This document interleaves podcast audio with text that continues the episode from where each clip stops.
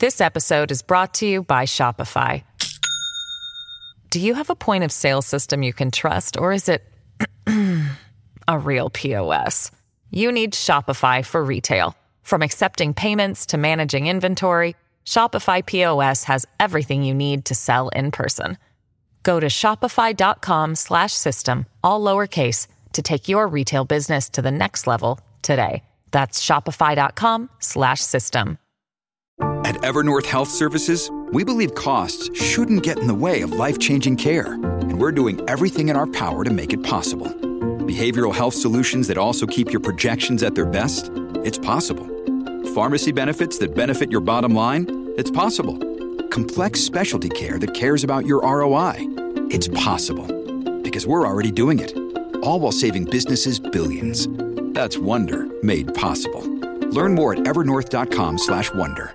Hello, everybody. This is Marshall Poe. I'm the editor of the New Books Network. NBN listeners like to read books and buy them. So we thought we'd tell you that right now, our friends at Princeton University Press are having a remarkable site wide sale. You can get 50% off books, including ebooks and audiobooks, with the code 50, F I F T Y, at checkout until May 31. You can save some real money on Princeton University Press books. I encourage you to go there and check it out. Welcome to the New Books Network. Hello, and welcome to uh, another episode on the New Books Network. Uh, my name is Dr. Miranda Melcher, and I'm one of the hosts on the channel. I'm very excited today to be speaking to a book that's in fact just won an award um, at BISA 2022. The book has won an Outstanding First Book Prize, um, which makes it even more exciting to welcome the author, Dr. Sophie Haspeslagh, to our podcast to talk about her book titled Proscribing Peace how Listing Armed Groups as Terrorists Hurts Negotiations. Published by Manchester University Press in 2021, the book offers a systemic examination of the impact of proscription on peace negotiations, which is a really fascinating topic that has both serious theoretical implications as well as incredibly practical things that people should know when engaging with peace negotiations. So I'm really excited um, to have the opportunity to welcome you, Sophie, to the podcast. Thanks, Miranda. I'm really glad to be uh, speaking with you today. Maybe you could start us off, please, by introducing yourself, your background, and sort of explain why you decided to write this book. Sure. So um, I'm uh, Flemish Belgian, grew up in France, um, ended up in the UK for my sins, um, for my studies, and then I um, I worked in the field of conflict resolution and dialogue processes for quite a while, um, working for the UN, for NGOs, for a range of actors. And this leads me to why I started writing this book. Um, uh, it was um, after 9 11 when I had just finished my my master's degree, it was actually I was it was during my master's degree that that 9/11 happened and that the whole war of ter- on terrorism uh, took took hold. Um, and I was working in Colombia uh, back in 2004 uh, for International Crisis Group at the time, and um, all the talk was of terror and terrorism. And the previous peace negotiation with the FARC had failed. Uh, President Alvaro Uribe Vélez was in power. Um, and, you know, in one particular speech, he used the word terror 59 times. Um, and I was really struck at the time that, uh, you know, um, any kind of move away from that seemed completely impossible. And so, sort of fast forward 12 years later, um, uh, I had uh, decided to, to embark on a PhD. Um, and it mainly came because I was working for an NGO called Conciliation Resources. I was their head of policy. And we were starting to be very affected actually by the terrorist listing and framing itself and some of the legislation. Um, we had a lot of questions on whether we could engage with such a group because it was listed. Uh, what were the kind of legal implications for the staff being, you know, in contact or not? Uh, did we, you know, infringe on some of the material terrorism, material support to terrorism? Uh, regulations, and I realized that there was very little out there uh, in terms of academic work um, on the impact of proscription. So initially, I came to the the question and the idea really from a perspective of like, how is this impacting sort of third party mediators? You know, uh, the peace builders, the people who were, you know, like me, sort of trying to engage with listed armed groups. And then I realized it was quite a slightly egocentric way of looking at the question, because obviously these listings, you know, were having massive um, effects and implications on the whole sort of nature of conflict and peace in Colombia. Um, and so the book really comes out of my PhD. Um, and when I started the PhD in 2012, uh, Juan Manuel Santos, who was then the president in Colombia, had started a peace negotiation with the FARC. So going back to that image of when I was living in Colombia in 2004, and you know, an, an, idea of a peace negotiation was completely impossible to that moment in 2012, where you know a negotiation was actually happening in public and on the cards. Um, I got really interested in in trying to unpack, well, how did we get from here to there, right? Um, uh, right, all governments say that they don't, you know, negotiate with terrorists, but clearly, you know, we do. But how does the effect of calling them, of listing them, of labeling them as terrorists, have on the possibilities of engaging them in, in peace processes? I really, it makes a lot of sense kind of hearing that background to see how that resulted in the book, right? That focus I already mentioned at the beginning between sort of theory and literature, but also like really practical implications, um, which I think is what makes the book's contributions really clear and really helpful um, is that you manage to do both of those things. And it makes a lot of sense hearing about your background um, that you're able to do that. Um, so I'd love to kind of go through the main points of what you're arguing and especially how that applies to the example of Colombia.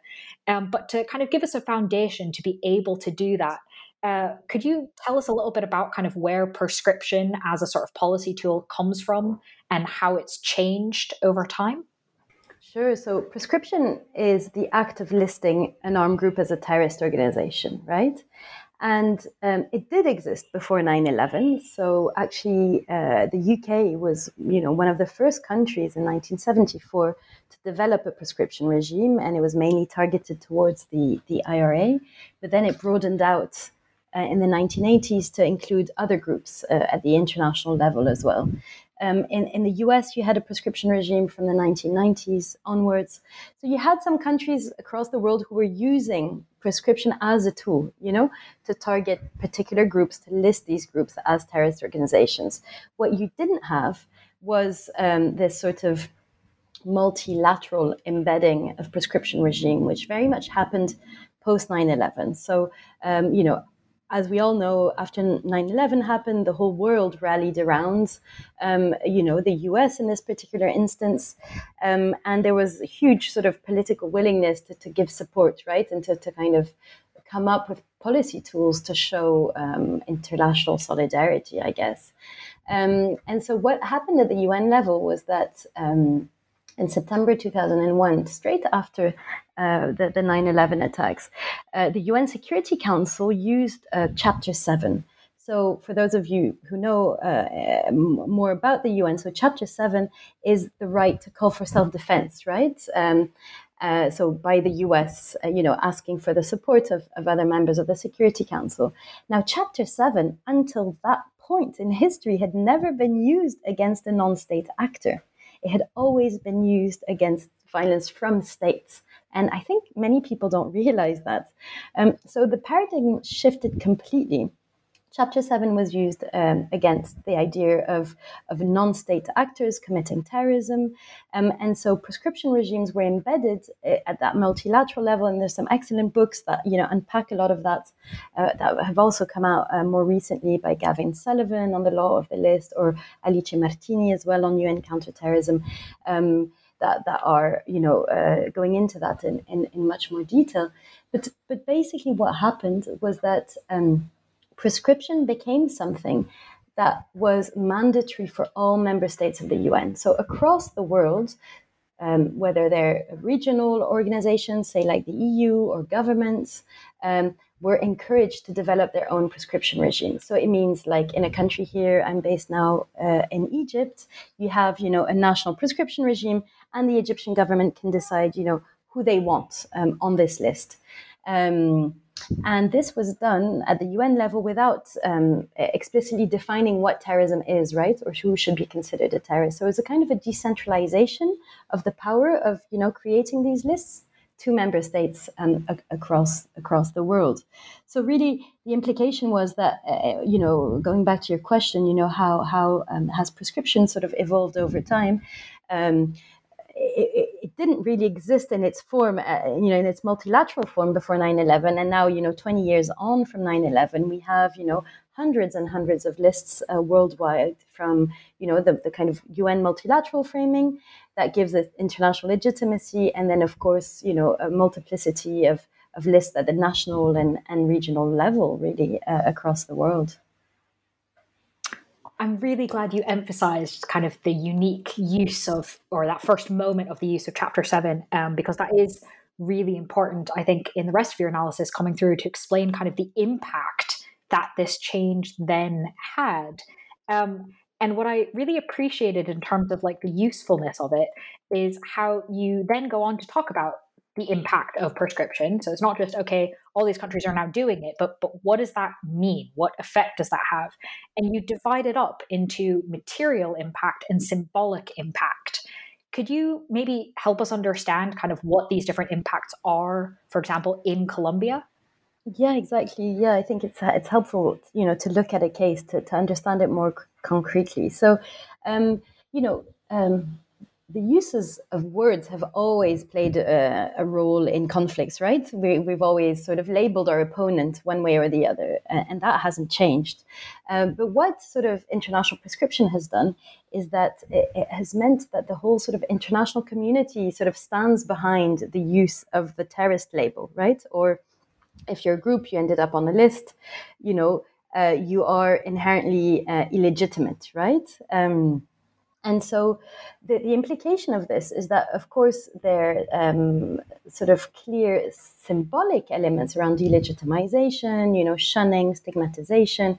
Um, and here I, I, build on the work, uh, you know, of a lot of the securitization literature, um, the, the, also the literature coming out of uh, you know, more labeling and, and that sort of thing. Uh, but you also have kind of uh, quite concrete implications because it is, at the end of the day, a law, right? Uh, so it has also very clear material effects. But kind of what I realized in the case of Colombia is that these aren't sort of separated or segregated, is that the symbolic and the material really interact and reinforce each other. So I'll give you a really concrete example from Colombia. Um, so, so you know, the FARC had already been obviously, uh, you know, they were a non-state armed group, insurgent group. Um, they'd been vilified, you know, as uh, any uh, group is uh, in a, in, a, in a context of a civil war in in Colombia.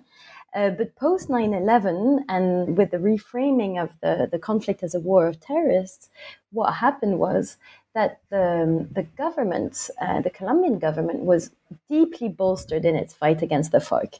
And so this had very concrete material implications. So, uh, um, just to give you um, a specific example, uh, the US Congress in, in 2002 um, uh, voted uh, for all the aid that was going towards uh, the fight against drugs, I guess, and anti narcotics in Colombia to be able to be used in the war against counterterrorism, right?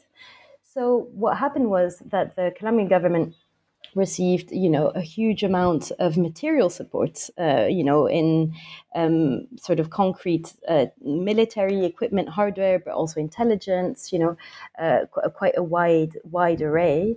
Um, but on the other hand, as well, uh, more more symbolically, um, of course, the, the FARC were sort of put um, uh, in this idea that you know they were very much beyond the pale, uh, deeply stigmatized. Their whole you know political project uh, was was considered, of course, uh, illegitimate, uh, but also. Um, it had real stigmatizing effects for anyone who might be um, associated with them, right? And, and you see that in a range of armed conflicts uh, across the world. I'm thinking, for instance, as well of the LTTE in Sri Lanka. So how the whole like Tamil uh, uh, uh, project, you know, political project was was deeply uh, delegitimized as well. Or uh, say in the Basque Country, I've, I've, recently returned from there, where you had the listing not just of the armed group, but all of the political, cultural, you know, media, youth, etc., all the other affiliations uh, as well. So one of the things I explore in the book is how both the symbolic and material elements impacted, but not just the armed group but also the government and also potentially third party actors. So I kind of analyze it in terms of how they played off, you know, in, in terms of the reality of, of these actors, if that makes sense. Yeah, that does make sense. And I thank you sort of for uh, illustrating it with examples, because I think that really helps make the link quite clear. Um, and Colombia, in a lot of ways, seems like a really good case for you because there are such clear ways in which uh, this policy change has an impact.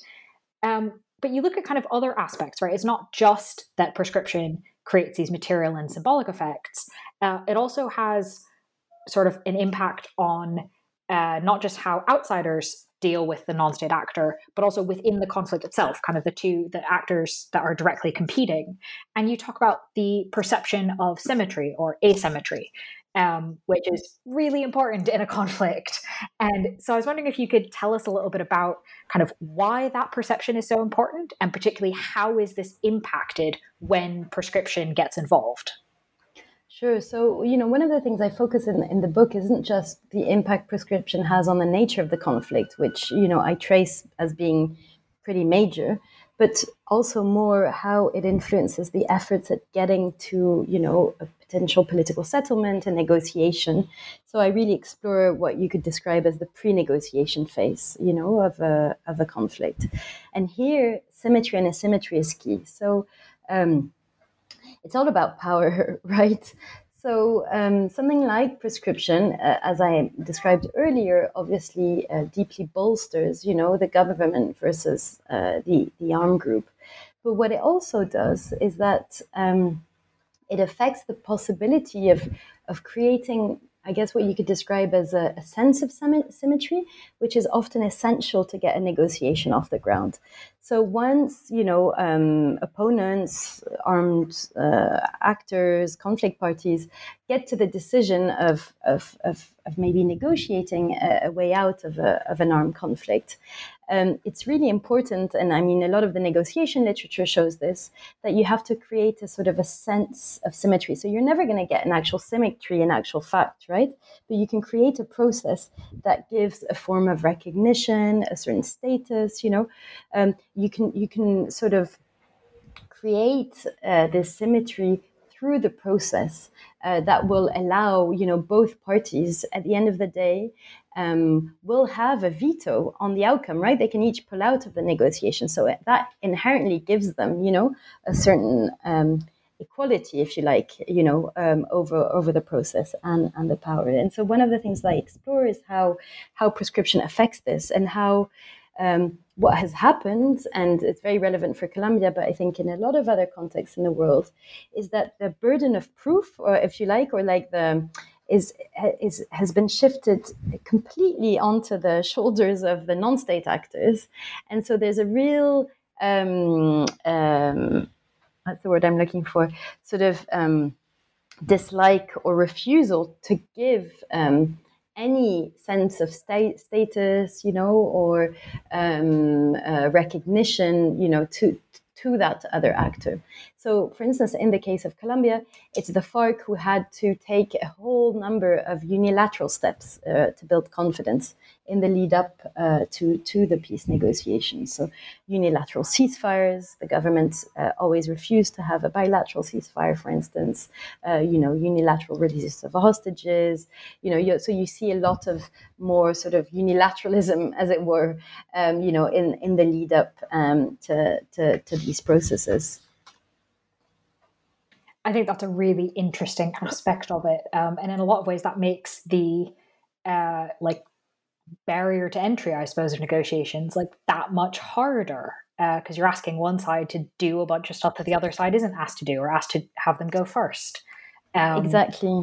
And I think, and I guess what, sorry, Miranda, I'm jumping no, in. Go ahead. Is that all right?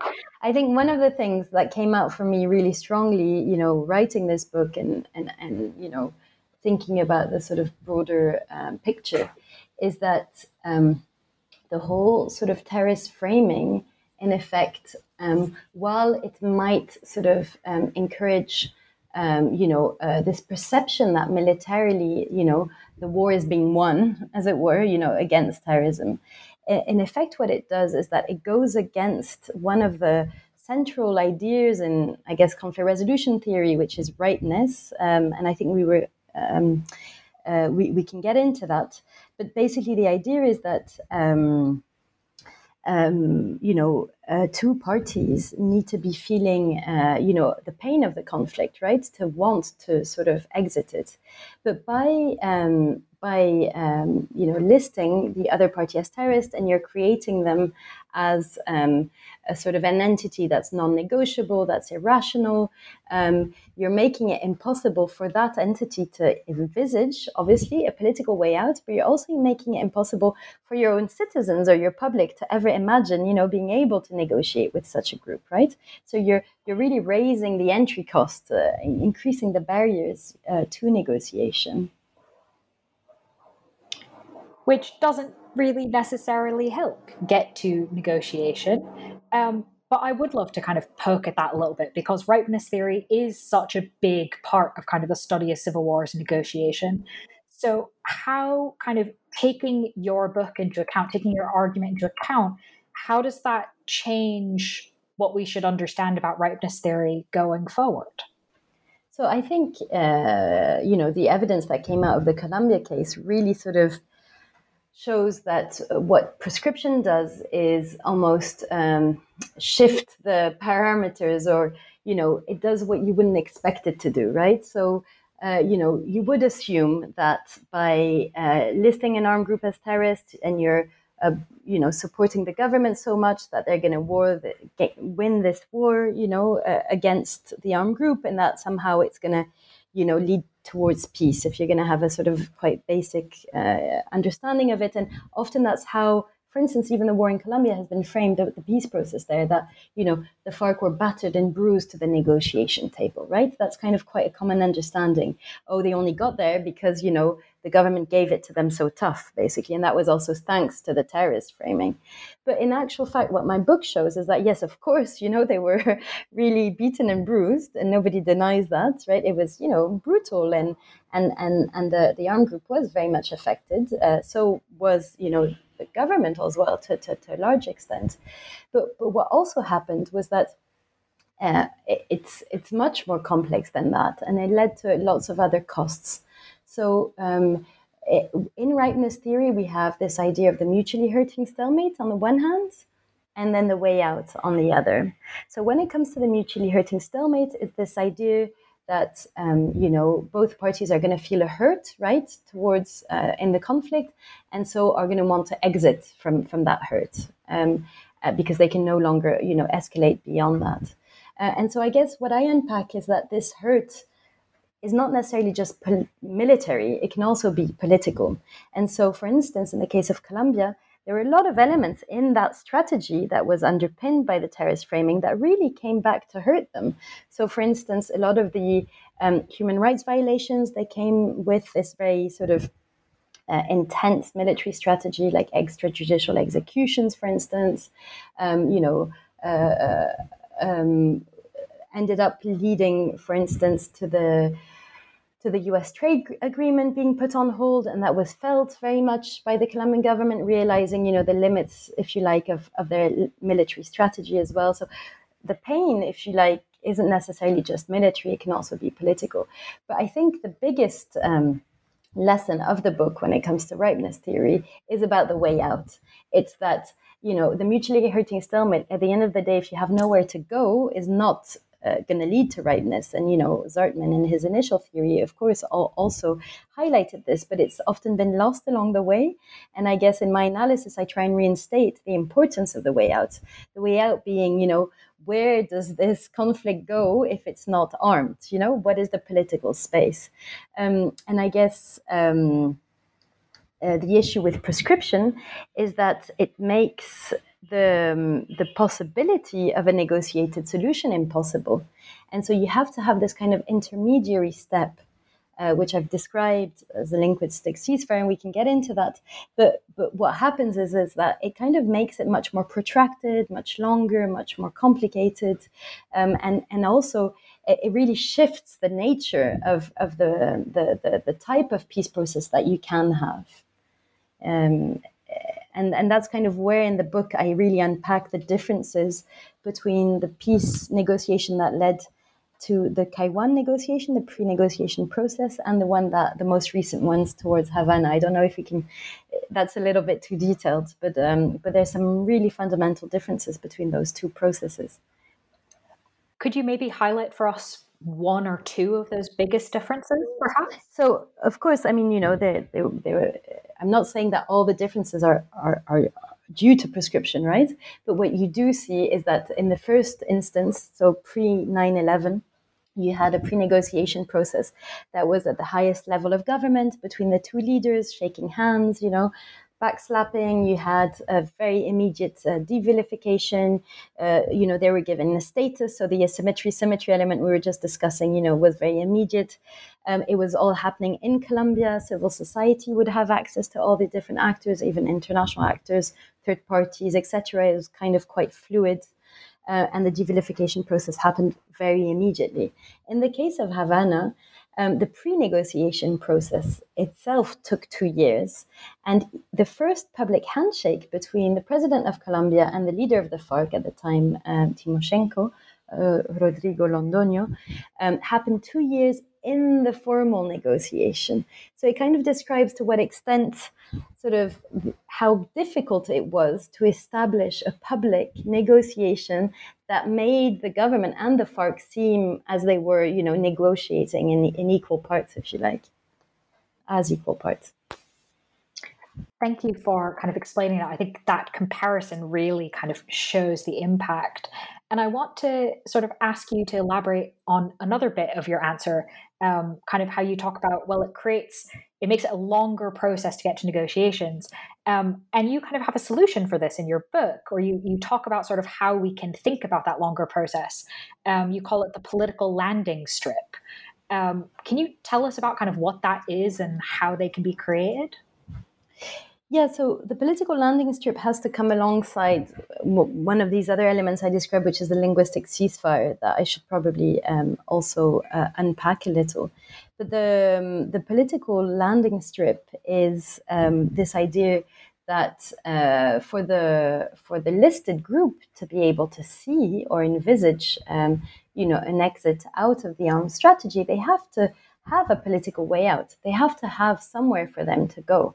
And you know, if they're illegalized, um, listed, uh, you know, uh, pushed underground, um, well, then that's kind of near impossible. And of course, that goes hand in hand with this terrorist framing and rhetoric, because obviously the idea is, well, if they're terrorists, they're obviously non-political. They don't have, you know, they shouldn't have anywhere to go. But in actual fact, many of these groups that are listed as, as terrorist organizations, you know, do have um, a political reality, grievance. They do have, you know, communities as well that they represent. So in the case of the FARC, the, the political landing strip had a lot to do with, um, uh, you know, grassroots movements, political movements. There was also a very interesting um, exchange that was done, which was very unusual, and because of the nature of the listing. So um, they had an epistolary, so a letter exchange, if you like, with a, a group of about 40 uh, or more actually um, intellectuals uh, and civil society actors and academics, con- Colombianos and Colombianas for la Paz. Um, and in these, sorry, I was mixing up. So I think they, so there were about 30 letters that were exchanged with this group. And over the course of three years, they um, released unilaterally uh, 40 hostages that they were keeping. So you had these sort of spaces uh, where uh, you know the FARC would try and engage in this, you know, sort of humanitarian and political dialogue with members of civil society and academics, but because they couldn't do that physically, they were doing that, for instance, through uh, these public letter exchanges, or you see, you know, um, other engagement at a much more localized level. Uh, through pastoral dialogues, which were dialogues that were sort of given cover by the church, um, if you like. Um, so it's very interesting to see in spaces where contact and, and you know is impossible and listing makes this contact very impossible it still happens because often of innovations right from civil society actors often at the most kind of grassroots level um, um, you know, through through throughout a, a, conflict. But none of that would have happened. Any of these kind of, you know, this possibility of, of having a, a political future, if you like, if it hadn't been for for the linguistic ceasefire. So maybe I can jump into that, Miranda. Please go for it. okay, thanks. So basically, um, the concept of um, uh, vilification and the importance of devilification, again, in conflict resolution and, and in sort of peace processes, is very established. So you need to have a certain element of devilification, otherwise, you can't sort of create enough trust, at least. Um, you're not going to already have trust, but you have to have enough uh, that you can just start and initiate a process, right, with with your opponent, but also for your citizens to even accept the possibility that you might want to be be doing that. And so, in the context of proscription, um, our understanding of vilification and devilification was sort of not enough theoretically. And so that's kind of really when I went back to the empirics and in the case of Colombia. And what was fascinating for me was when I was interviewing people, and so the whole book is based on about uh, 50 interviews um, you know, with conflict parties and analysts, but also I did a sort of a discourse analysis over 20 years um, of the statements made by the FARC and the Colombian government. Um, and so what started coming up in all these empirics was a complete shift in the rhetoric of uh, President Juan Manuel Santos, exactly at the moment where conditions were starting to be created for like the pre-negotiation process right? Even two years before the formal negotiation. And so that was fascinating to me and i started really unpicking and, and unpacking that. And so um, it kind of ended up you know in the book as this idea of the linguistic ceasefire. And so what does that mean? Um, in effect the linguistic ceasefire has sort of three main components. So the first one and the first step was that you really notice um, that the presidents re-acknowledged the existence of the conflict. So before that, it was all terrorism, talk of terrorists. You wouldn't see any mention of the FARC of under the eight years of the Uribe presidency. They'd kind of been morphed into this, you know, uh, idea of, of worldwide terrorism, but you would never see even their acronym or their name, you know, being used, right? They had kind of been erased um, from, from the reality of the Colombian conflict. And so what you see Juan Manuel Santos do is he re-acknowledges the fact that there is a conflict, there is a political conflict in Colombia, and it's not just a war against terrorists. The second thing he does is that he completely drops the terrorist label when it comes to describing the group. So you'll still see him use it to describe certain particular armed actions, you know, that he considers to be terrorist actions. But you'll no longer see the group itself being associated with a terrorist label. So there's a kind of, you know, uh, disjuncture there. And so the third point is really that uh, there's this separation, if you like, uh, I was just describing now, between the act and the actor. So the idea that, yes, you can use terrorism to describe the act, but not the actor anymore. And so um, I, I, really think what it did was to um, create that space, that possibility that the, te- that the FARC could become something else than terrorists, you know? Even if they did sometimes commit or they had definitely in the past committed some terrorist actions, it didn't mean that they necessarily had to stay, you know, and remain terrorists, that you could not negotiate with them. And so basically, this linguistic ceasefire, which was really obvious in the in the um, in the discourse analysis that, that that I did. What was really interesting was also how it played out from the perspective of the FARC. Because in my interviews with them, what was so important, they kept on saying how you know, well, you know, with Juan Manuel Santos, what was different was that you know he acknowledged the existence of the conflict. They would, you know, so they really it, it played out in terms of the FARC that they felt that he was actually also someone that they could negotiate with right? It's a very di- dialectical you know it's a it's a relational dynamic a peace process. And so it's also about the kind of um, um, uh, how would you describe it? Um, uh, sort of signals that are passed as well between you know between the different actors. Well and it goes back to what you were saying earlier around perception right? And how that's such a key part of it, even if it's in a lot of ways intangible. The idea of, you know, being able to hear a report and go, oh, actually, hang on, he doesn't sound like the other guys, or he doesn't sound like he used to. Maybe there's an opening here. Exactly, to shift it, because in effect, they thought he was going to continue Uribe's policy because he was his minister of defense. So they had very, hmm. very low expectations when he came to power.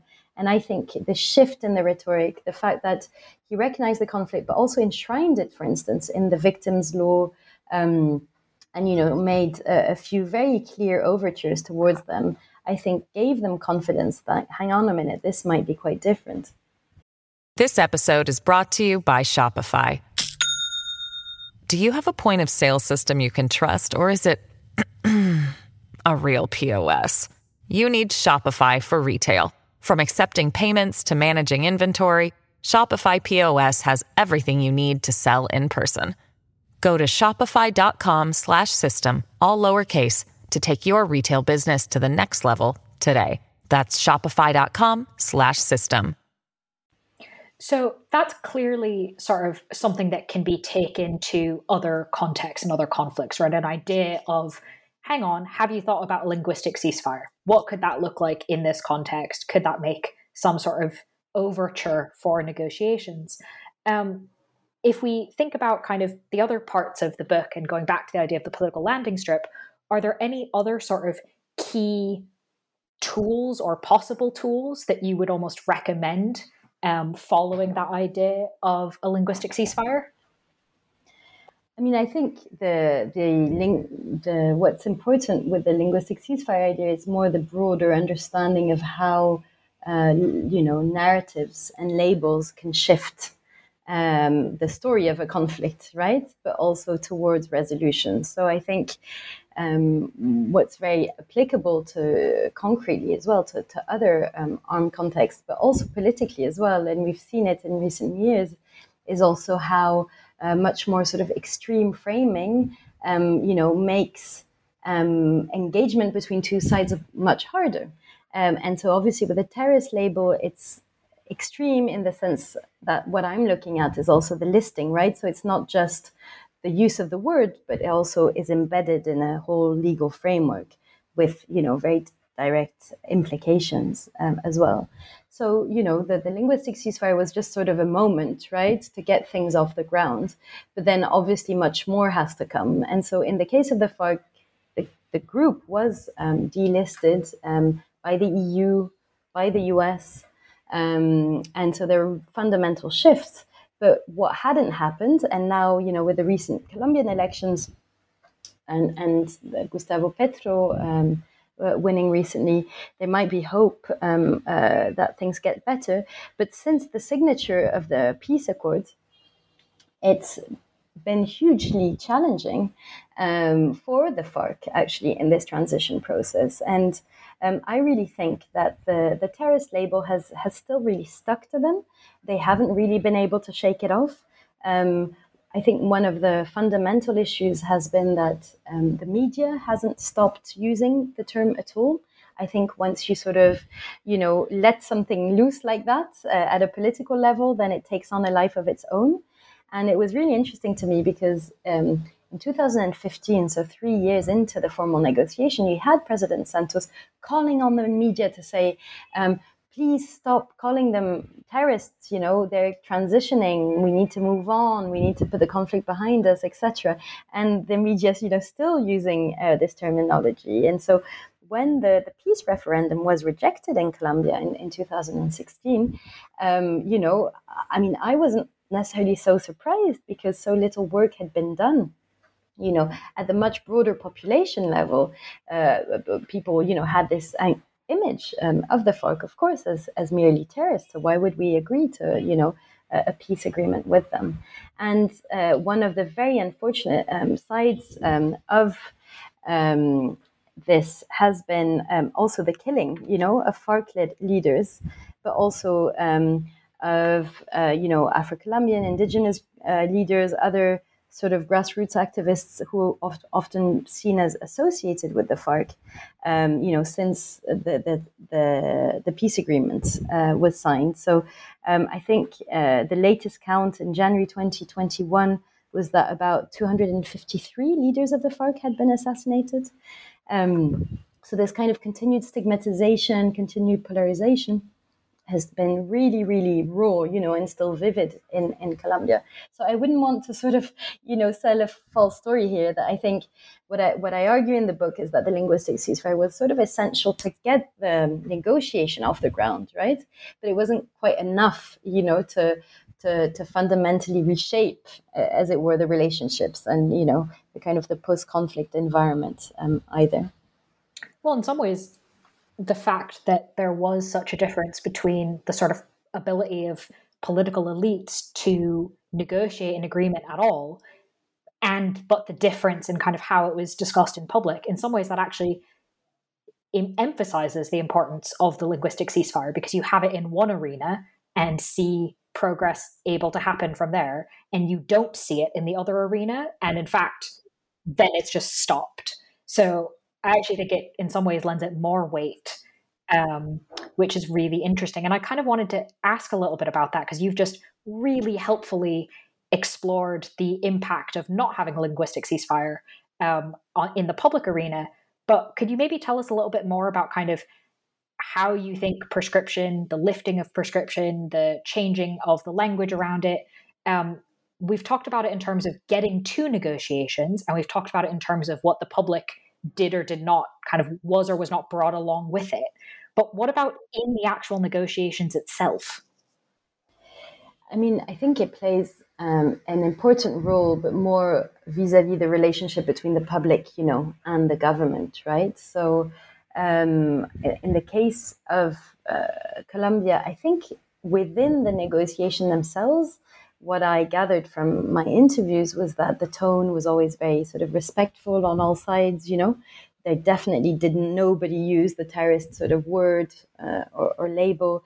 Uh, you know, so they got to that stage, and the the interactions were, you know, obviously it was very difficult and it was a long drawn out um, sort of negotiation, but it was done, um, you know, in a very sort of uh, how to say it, framed and constructive way, if you like. Um, and I think also both sides sort of really humanized each other throughout the process, right? Of spending so long sitting there in Cuba, you know, negotiating, being on these different working group levels, um, etc. Um, I think uh, when um, the the impact of proscription, what the impact can have, you know, during a negotiation process. You can think of different cases where listing might have happened bang in the middle of a negotiation. And here I can think of the case of, of, of the LTTE, for instance, in Sri Lanka. So uh, the EU ended up listing the LTTE right in the middle of um, a formal negotiation process between um, you know, the LTTE and the and the Sri Lankan government, and that had um, you know a really negative um, effect, um, you know, in the midst of of these negotiations. And what was a little bit surreal was that something like the EU listing is a classic bureaucratic tool, right? So it had been agreed way before, but it being the EU, you know, it sort of came to be at a moment that politically was completely inopportune. You know, it was the wrong time and the wrong moment. And so that's the issue with proscription is that it's a super blunt instrument tool. It also doesn't differentiate at all between different groups, and it really homogenizes. Um, you know who is on this these lists, right? So you have uh, uh, say I don't know the, in the UK's list you will have you know a group like um, uh, ETA alongside um, um, you know, Hamas, Hezbollah, or Al Qaeda, or you know, um, uh, the real IRA um, and the PKK, for instance. You know, so it, it also um, sort of, if you like, uh, I would argue that the proscription itself, the lists themselves, and that's something that uh, someone like Gavin Sotherland also describes, it, and and Marijke de Goede, uh, that the lists create a reality. So what proscription does in effect is that it kind of, um, you know, reinforces a lot of the, the makes group these groups into almost something else and kind of makes association between these groups that you know didn't exist uh, beforehand, right? So it's kind of a very, um, I mean, it's a fascinating space, I think, for scholarly research and study. Uh, I'm really excited because you know since I started the PhD and then uh, you know transformed that into the book, and I've been working on it for a while now, but there, it's it's becoming really an increasingly uh, you know energized and dynamic space of research. So there you know m- more people working on on the issue, and you know younger researchers like master students will get in touch with me and others you know who, who want to work on the impact of proscription or um, so I think that's that's really exciting. That's really cool. Um, I'm glad to hear that. And I wanted to kind of, in addition to the academics that are interested in it, I was wondering actually to go back to your question you mentioned in the your own introduction where you said, "Oh, well, that's a bit narcissistic," but I'm actually really curious and was wondering if you could um, tell us a little bit about kind of all of this. We've been talking a lot about um, the impact of proscription on the non-state actor, on the dynamics of the conflict, on relationships with other countries, on relationships with the public in the country. Um, but how does proscription impact third party people who get involved, like you were before your PhD?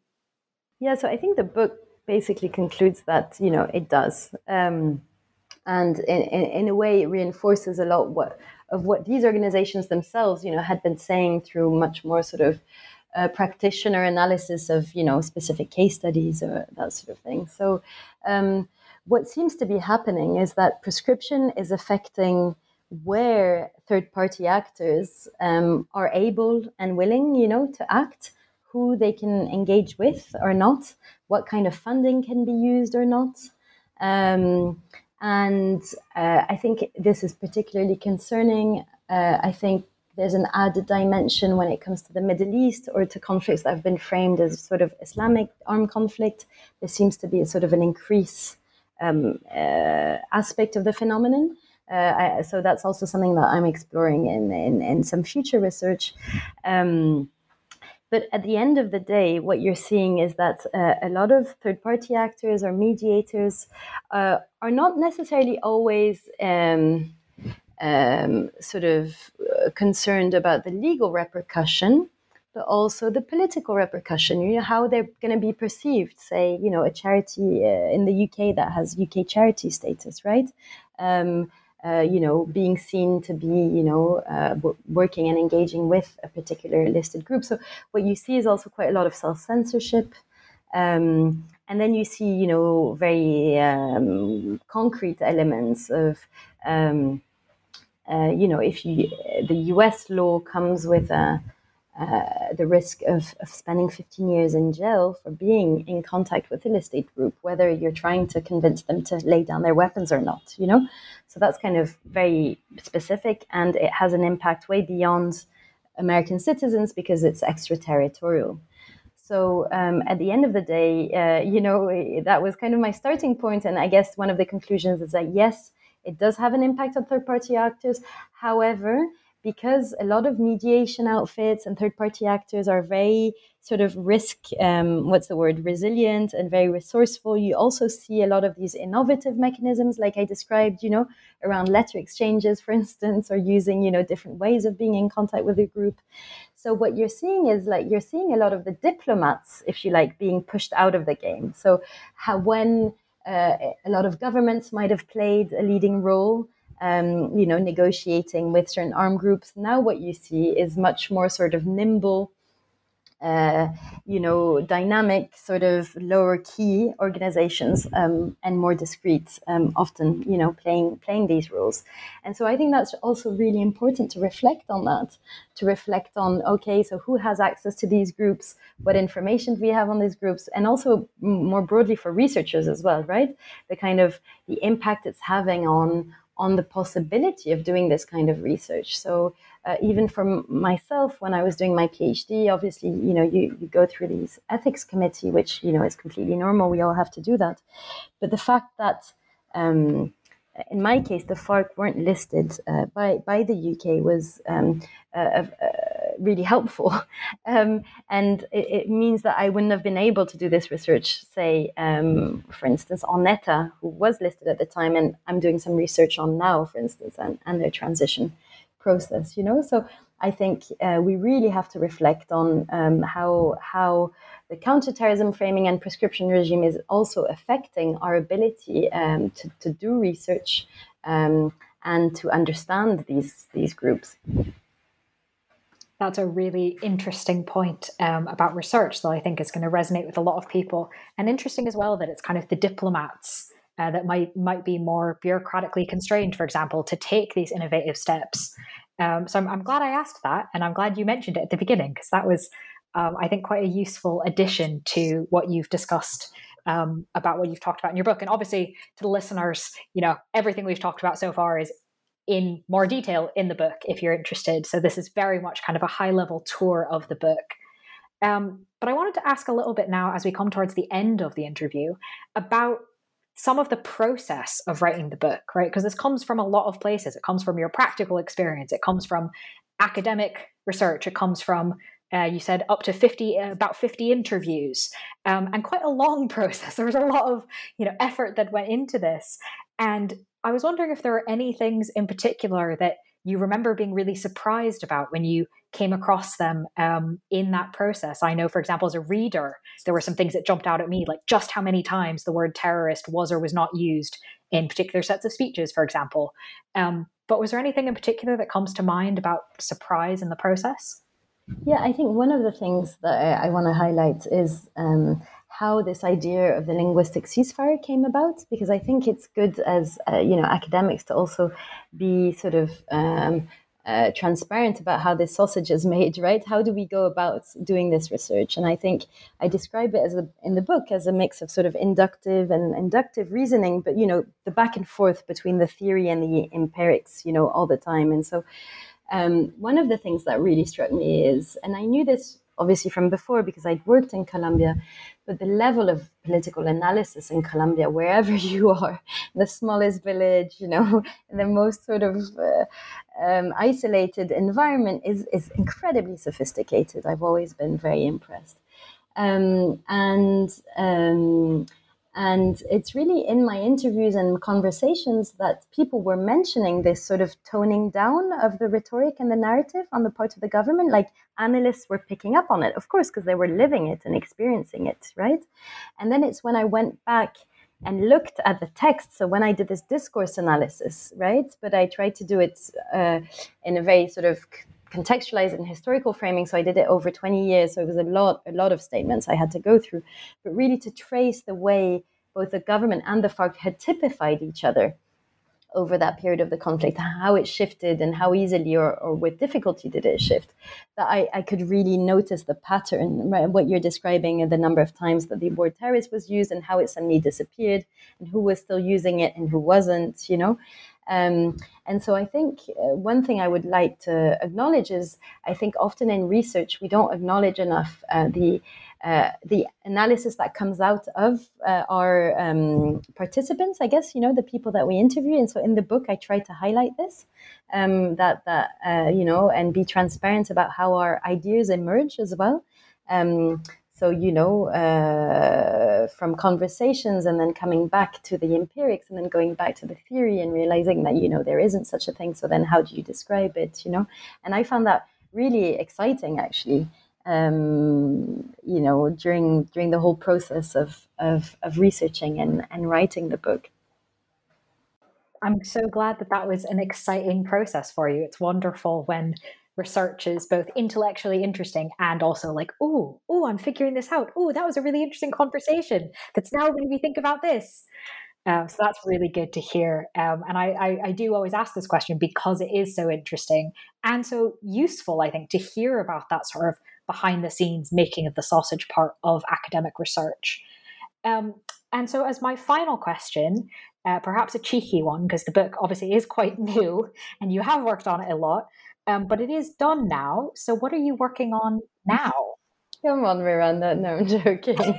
um, I actually, I actually am. I'm. I, I just started going back um, this month uh, uh to, to field work and interviews. So I, uh, because you know, with COVID, it's it's kind of been quite hard.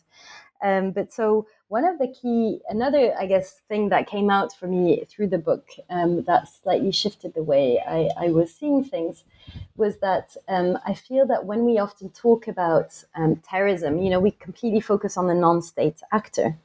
And one of the big lessons of the book is that actually proscription affects the state as much as the non state actor, you know, and you have to look at both of these actors in your analysis. And so I'm interested and intrigued uh, by the idea that we should use the tools that we normally use say to understand non-state actors you know and the tools that we normally use to understand state actors. And you know are they or not that different? And and you know i come from the field of international relations where we obviously you know tend to focus quite a lot on the state so I'm trying to flip that around a bit, and uh, my my sort of um, ongoing and future research, uh, which I'm I'm just starting off now on, is to use tools that we've used to understand um, the diplomacy of states and the foreign policy of states, but on non-state actors.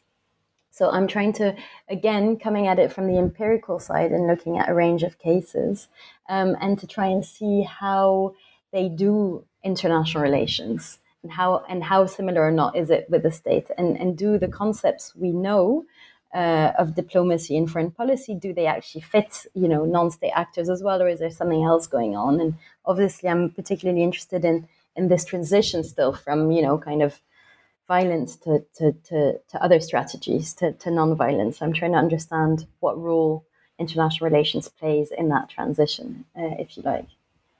Okay. Well you've got at least one reader because uh, that sounds fascinating. okay, great. so I need to write so, that next book.